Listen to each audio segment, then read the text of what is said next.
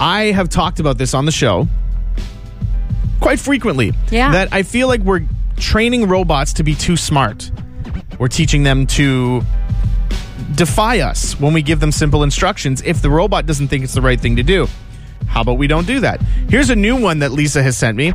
Google Vision program can teach your robot to recognize your mood. That's a great idea. I love the example that they give, and it's this one. Imagine a Roomba robot. You know those little vacuums on your floor. The little round dude, yeah, that goes Yeah. around. You kind of hit a button and it just goes and bumps the walls and then turns its direction and, and vacuums. vacuums for you, right? Uh-huh. So imagine that. And it not only recognizes that you're there, but will recognize if you're in a bad mood that maybe it's not the best time to go vacuum around you. Yeah, you can frown at the robot and it will know your feelings. Yes. So it's only a matter of time before it knows we're vulnerable. It can read when our guard is down. They essentially want to be able to sense your mood.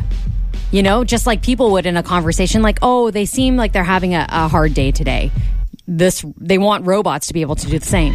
you know, we say it often on the show people are the worst, but it's eventually going to turn into a robots are the worst. It's going to happen.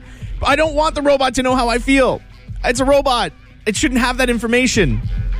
Why? What's the worst? What if it, it knows you're like sick, so it makes you some tea? What if it knows I'm sick and attacks me because it knows my guard is down and I don't feel well?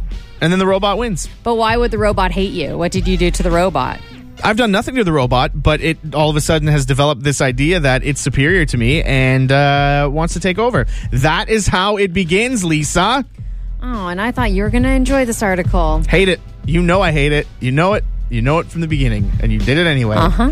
You are a horrible human being. I just wanted to send you a warning. That's all. Oh, thanks. Well, Cassandra sent another one to me through Facebook.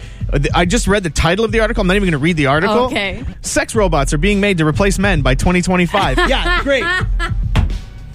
Oh, boy. Yeah, well, maybe they'll be able to understand women's feelings. Probably. Good. Good luck with that then. bye bye, men.